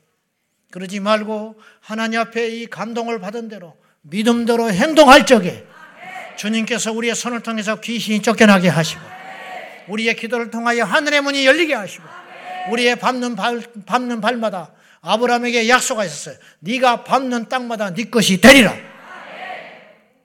가서 청와대를 돌아버리면 청와대에 하나님의 영광이 임하는 거예요. 국회에 가서 돌아버리라 이 말이에요. 국회에 있는 모든 사람들이 하나님을 알도록 가서 외치라 이 말이에요. 음란한 소돔과 고모라에 들어가서 복음을 외치고 예수를 외치고 우리 청년들이 라피스타 중심에 가서 12시 1시에 술 먹고 희청거리는 그들에게 죽이지 않아. 예수를 전해라 이 말이에요. 우리나라 마약의 중독이 이렇게 심해지고 있는데 무엇을 하고 있느냐? 누가 해주겠냐? 그런 일들을. 감옥을 만들어 놓고 그들을 집어넣는다고 해결될 일이 아니라 예수를 전하고 복음을 전하고 하나님의 의와 진리가 무엇인지를 가르쳐 주면 다 해결되는 거예요. 할렐루야.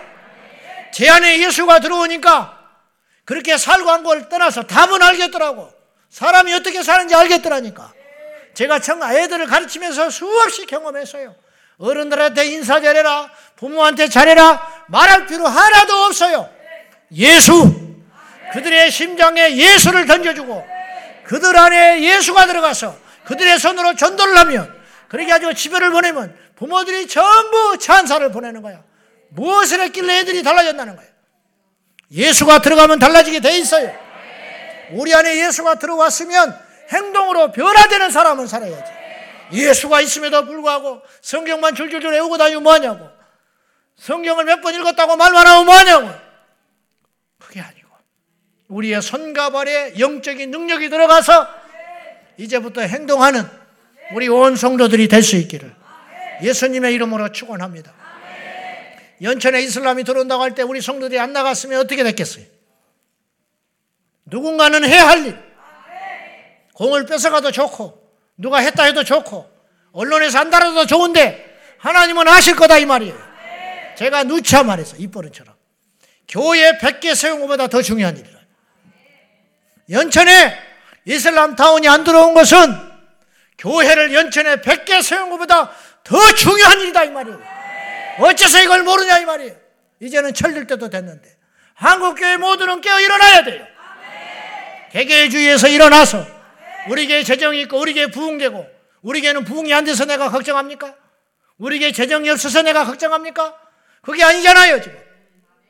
그게 아니잖아. 다 살아야 할 거 아니에요.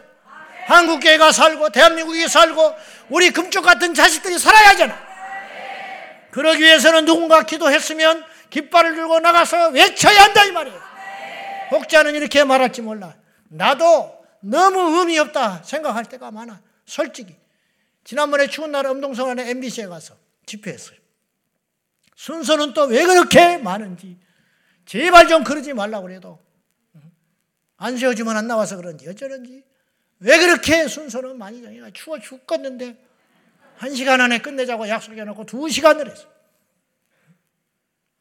지나가는 MBC 직원들이 아이고 큰일 났다 하는 한 명도 없어요. 전부 빈정거리고 비웃거리고 커피 손에 들고 히덕거리면서 지나갔지. 그럼 우리가 의미 없는 것일까요? 천만에 나는 그렇게 생각하지 않아. 그 집회를 위해서 누군가 돈을 대고 그 집회를 위해서 누군가 눈물을 흘렸고 그 집회를 위해서 누군가 수고했고 그 집회를 하기 위해서 누군가에게 굽신거렸고 전화를 했고 애탔고 금식을 했고 지방에서 일터를 잠시 내려놓고 상사 눈치 보면서 조퇴를 하고 올라온 사람들이 있었고 아기를 끌고 온 사람이 있었고 손가락질을 받고 광신도 집단이라고 욕을 먹고 온 사람들이 그 자리에 있었어요. 그런 사람들이 의미 없는 것이 아니라 이 말이에요.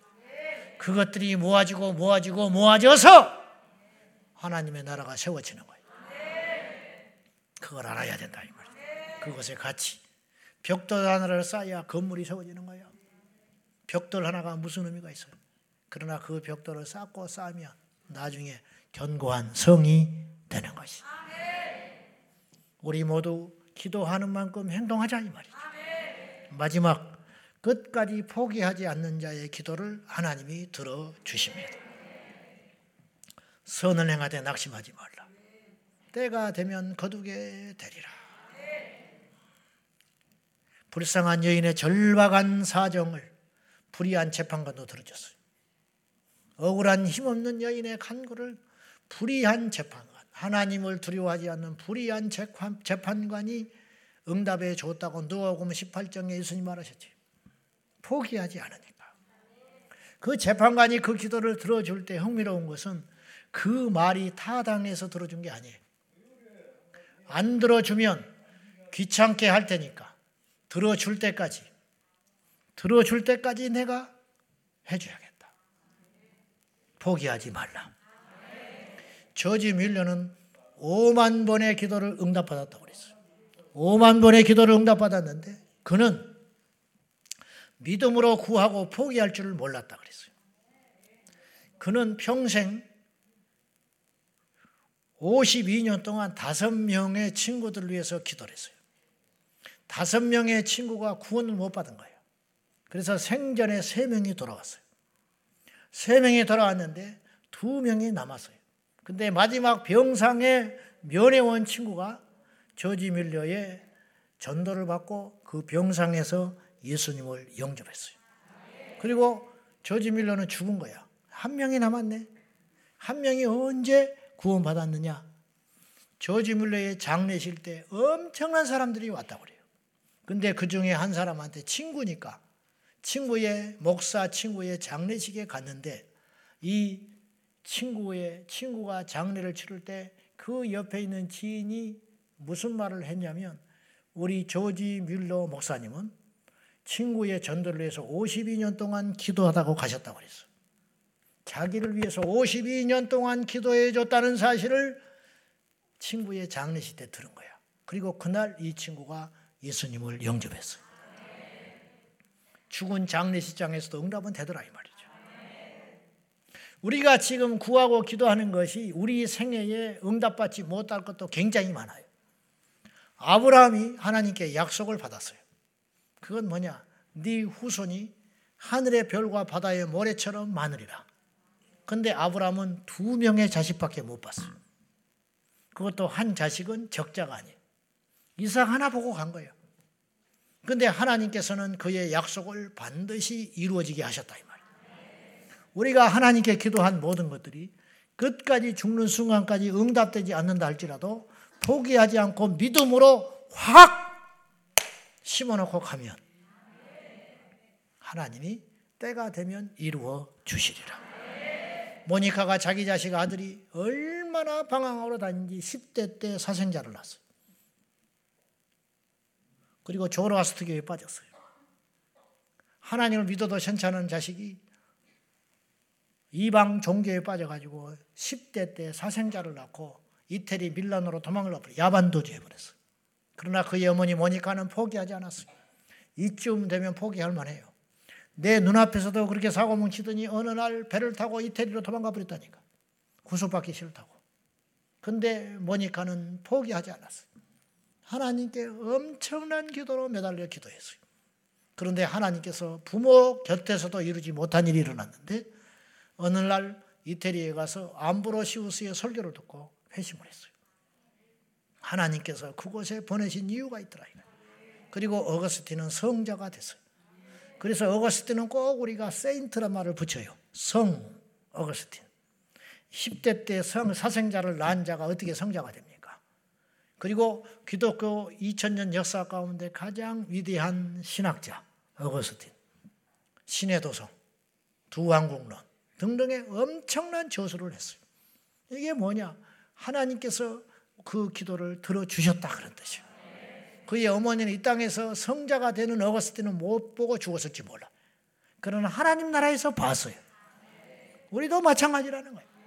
여러분 낙심하지 마세요. 기도한 대로 응답받습니다.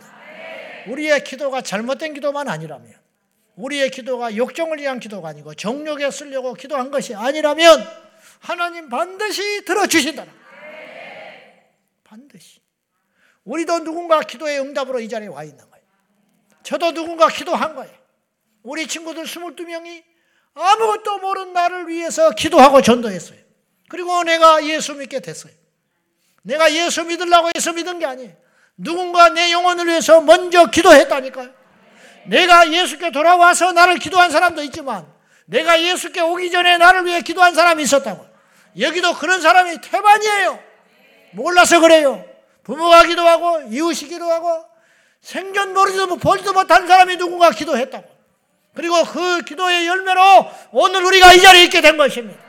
이제 우리는 이 나라의 민족을 위해 기도하고 끝까지 포기하지 말고 할렐루야.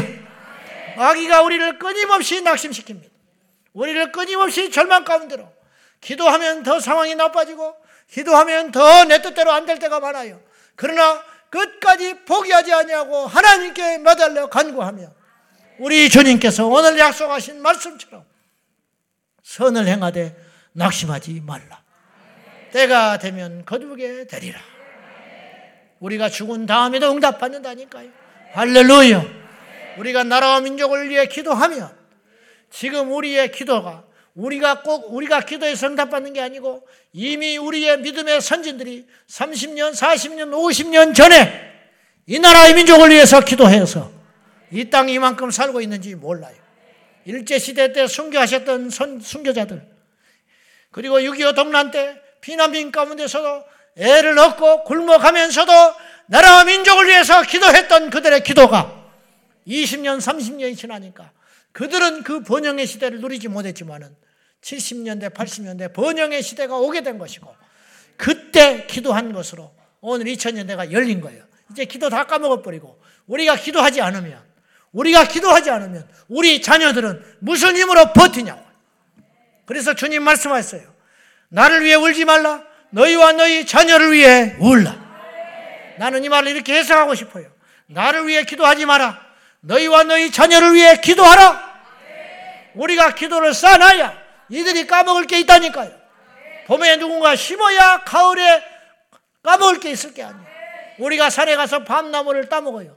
누가 심었는지도 몰라. 그러나 떨어진 밤을 맛있다고 먹는 이유는 누군가 심어놨기 때문에.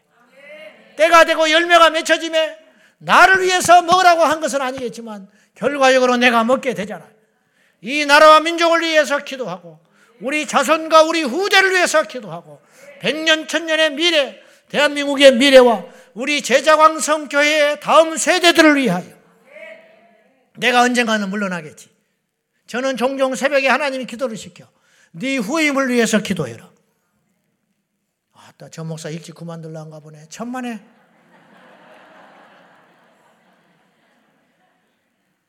그게 아니고 사람 일은 어찌 될지를 모르니까. 저는 없어져도 제자강성교회는 영원히 살아남아야 되니까.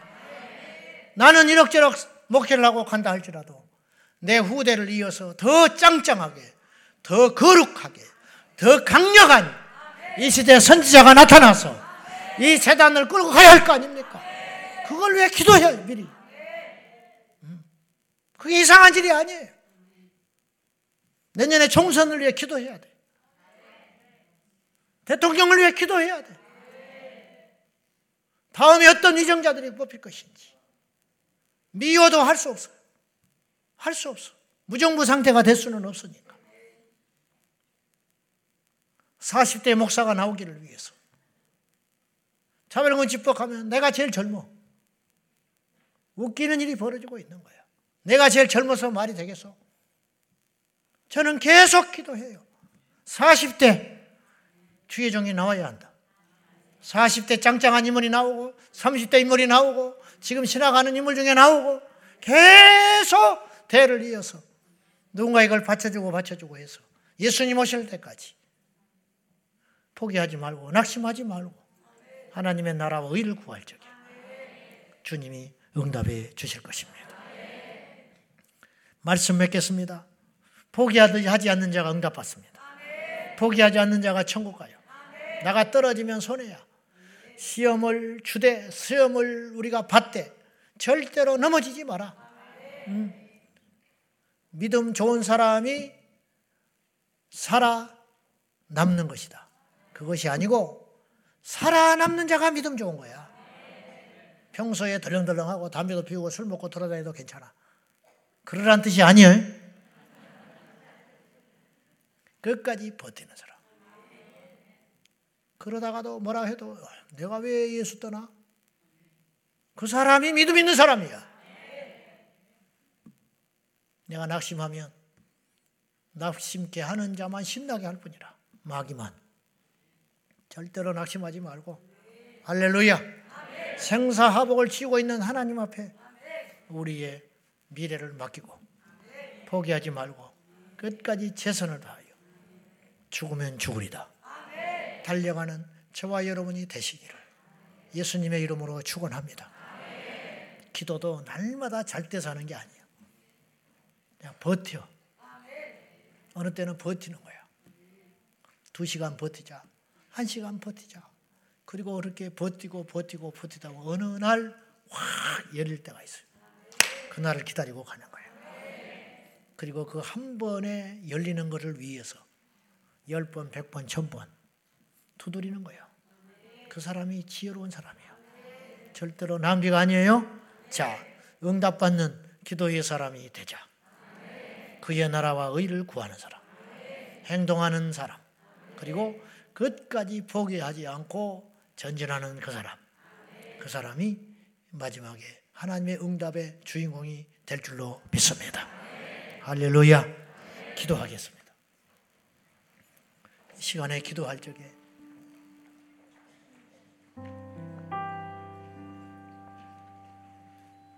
하나님 내 문제가 급하다고 내 문제만 구하면 결국 내 문제도 응답하지 못합니다. 하나님의 나라와 의를 구하면 뜬구름 잡는 큰 기도 같으나 하나님이 그 기도를 받으시고 우리의 작은 숨소리까지 우리의 머리들까지 재신 하나님께서 우리를 반드시 책임지시고 지켜주실 줄로 믿습니다. 이 믿음을 주시옵소서. 주여 큰 기도를 하겠습니다. 좁아 터진 작은 기도. 무엇을 마실까? 무엇을 먹을까? 무엇을 입을까? 구하지 아니하고 하나님의 나라와 의와 주의 백성들을 위하여 기도하겠습니다. 주의 종들을 위해서 기도하겠습니다. 이 나라의 교회를 위해 기도하겠습니다. 포괄적 차회건축법을 막는 주의 용사들을 위해 기도하겠습니다. 지금도 선교지에서 복음을 전하는 종들을 위해서 기도하겠습니다. 이 땅의 젊은이들을 위해서 기도하겠습니다. 저는 자식을 다 키웠고 자식이 내 수중에 없지만 이 땅의 젊은이들을 위해서 기도하겠습니다. 주님, 저는 우리 집안 모두가 구원받았고 피 끓는 간절한 기도를 통하여 모두 다 하나님의 자녀가 되었지만 이 땅에 아직도 구원받아야 할 주의 백성들을 위해서 기도하겠습니다. 나는 실향민이 아니지만 저 북녘 땅을 위하여 기도하겠습니다. 우리 다 같이 주여 큰 기도의 사람이 되게 하여 주십시오. 하나님의 나라와 의를 구하는 기도의 용장들이 되게 하여 주십시오. 포기하지 않는 기도의 용사들이 되게 해달라고 우리 다 같이 주님 부르며 말씀 붙잡고 기도하도록 하겠습니다. 주여!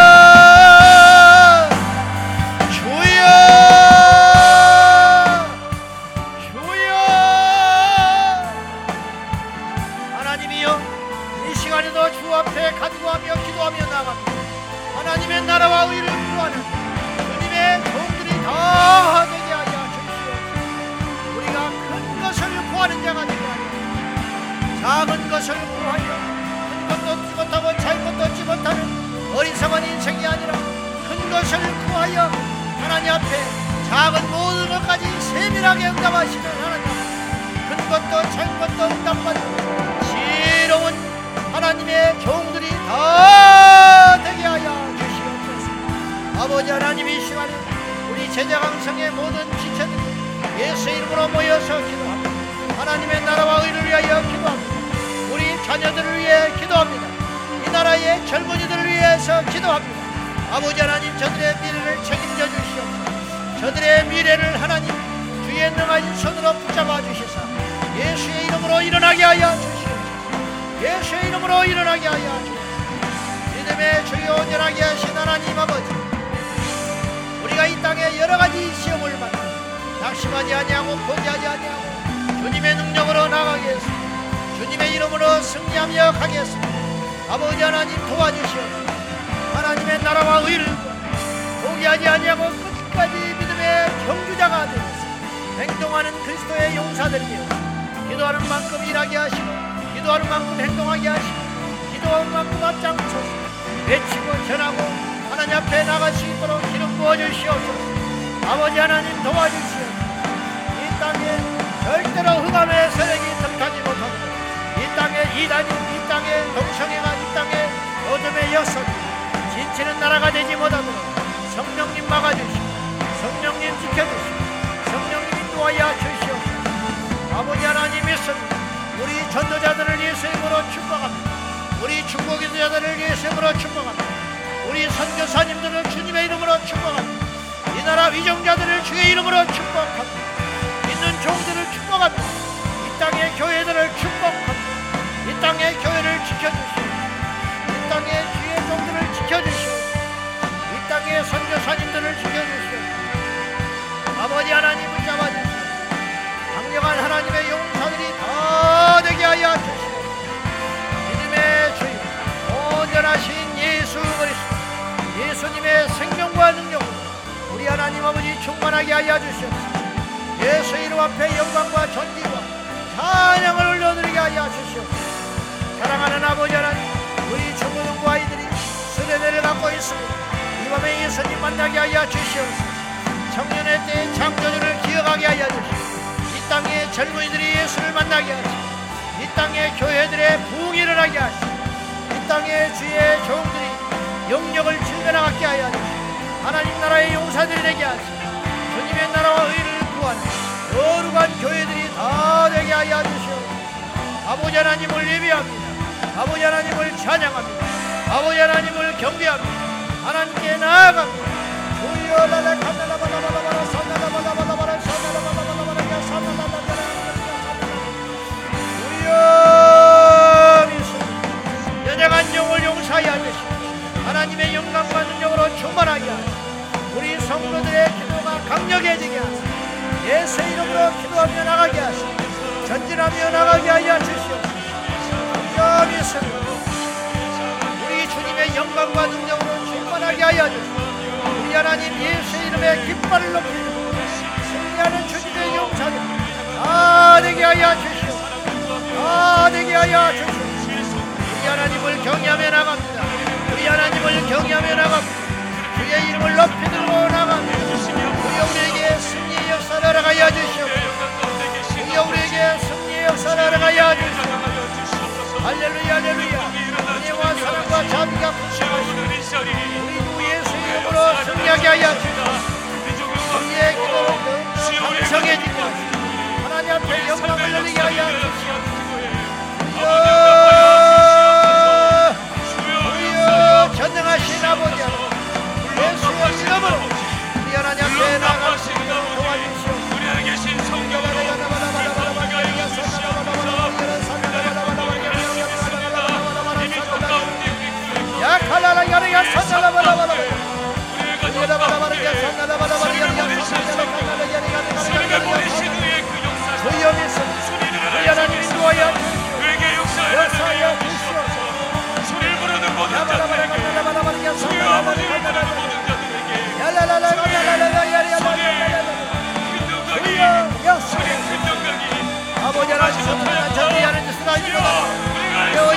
주님의 하늘의 영광을 잠자는 영혼을 일어나게 주시옵소서 하나님의 나라와 하여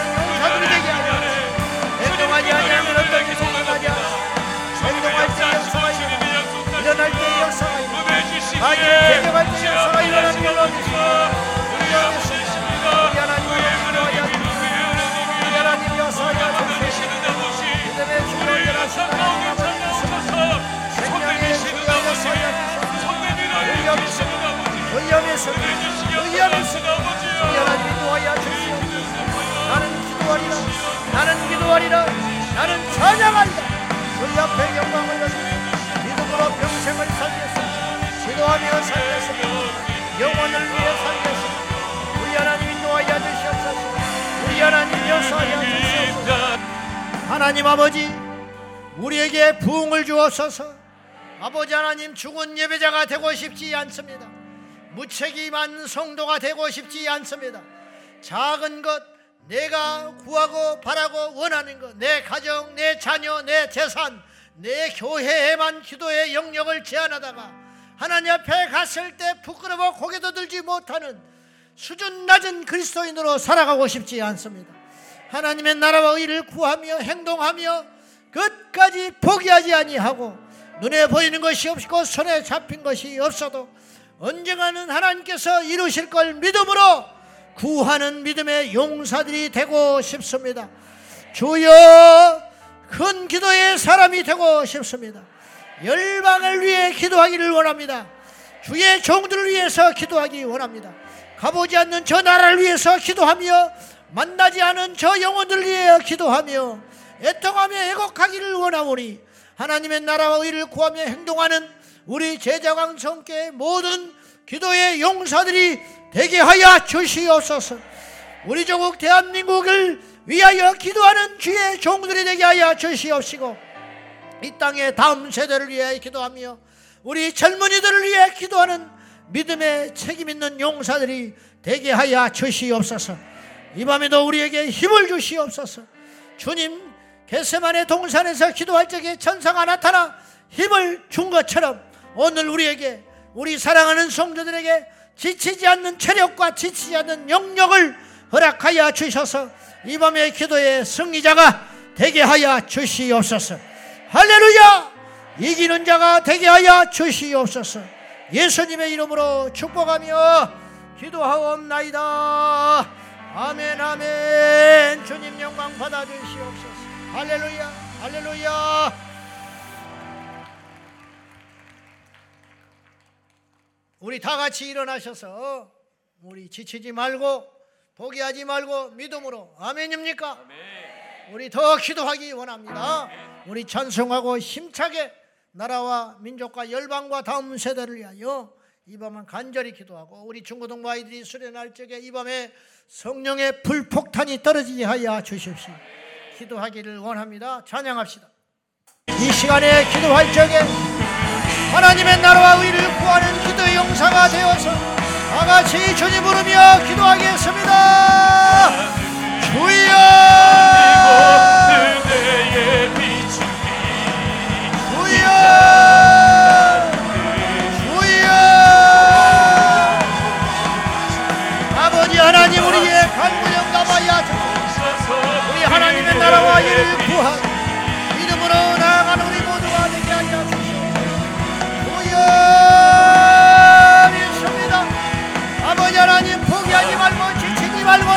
기도의 용사들이 더 되게 하여 주시옵소서 기도의 용사가 되며